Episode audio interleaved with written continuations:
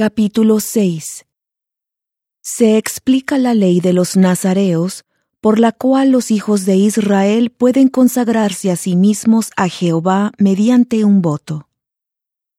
No beben vino ni sidra, y si se contaminan, deben raparse la cabeza.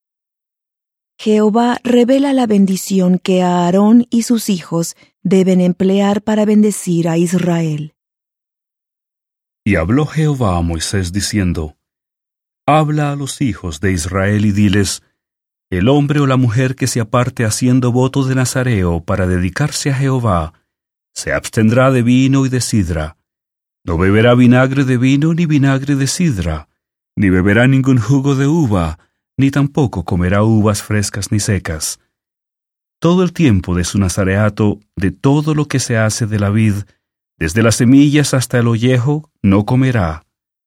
Todo el tiempo del voto de su nazareato no pasará navaja sobre su cabeza. Hasta que se cumplan los días de su consagración a Jehová, será santo y se dejará crecer el cabello de su cabeza. Durante todo el tiempo de su consagración a Jehová, no se acercará a persona muerta. No debe contaminarse por su padre, ni por su madre, ni por su hermano, ni por su hermana cuando ellos mueran, porque la consagración de su Dios lleva sobre su cabeza. Todo el tiempo de su nazareato será santo a Jehová. Y si alguno muere repentinamente junto a él y contamina la cabeza de su nazareato, entonces el día de su purificación se rapará la cabeza, al séptimo día se la rapará.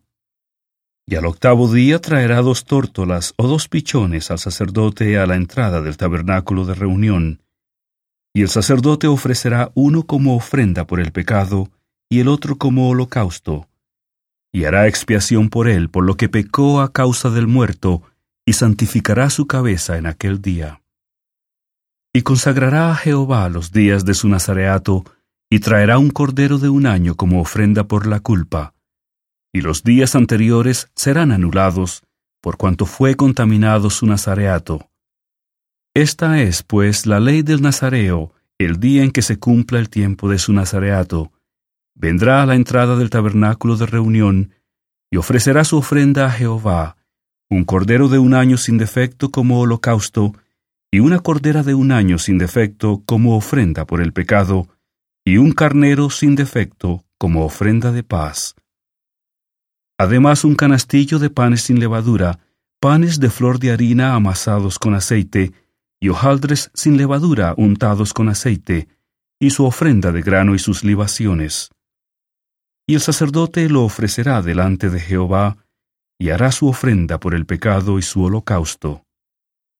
Y ofrecerá el carnero como sacrificio de las ofrendas de paz a Jehová, con el canastillo de panes sin levadura.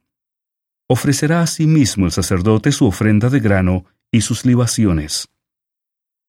Entonces el nazareo se rapará la cabeza de su nazareato a la entrada del tabernáculo de reunión, y tomará los cabellos de su cabeza de su nazareato, y los pondrá sobre el fuego que está debajo del sacrificio de las ofrendas de paz.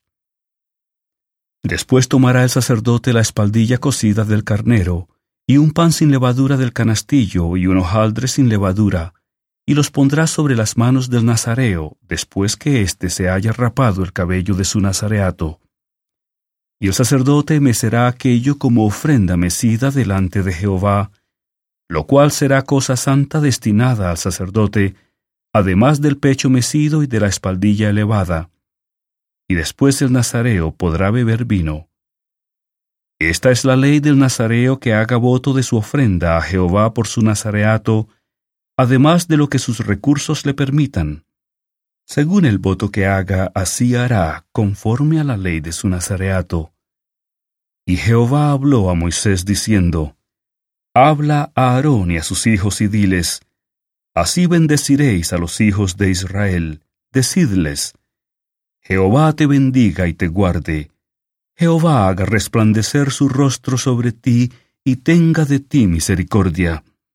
Jehová alce sobre ti su rostro y te dé paz.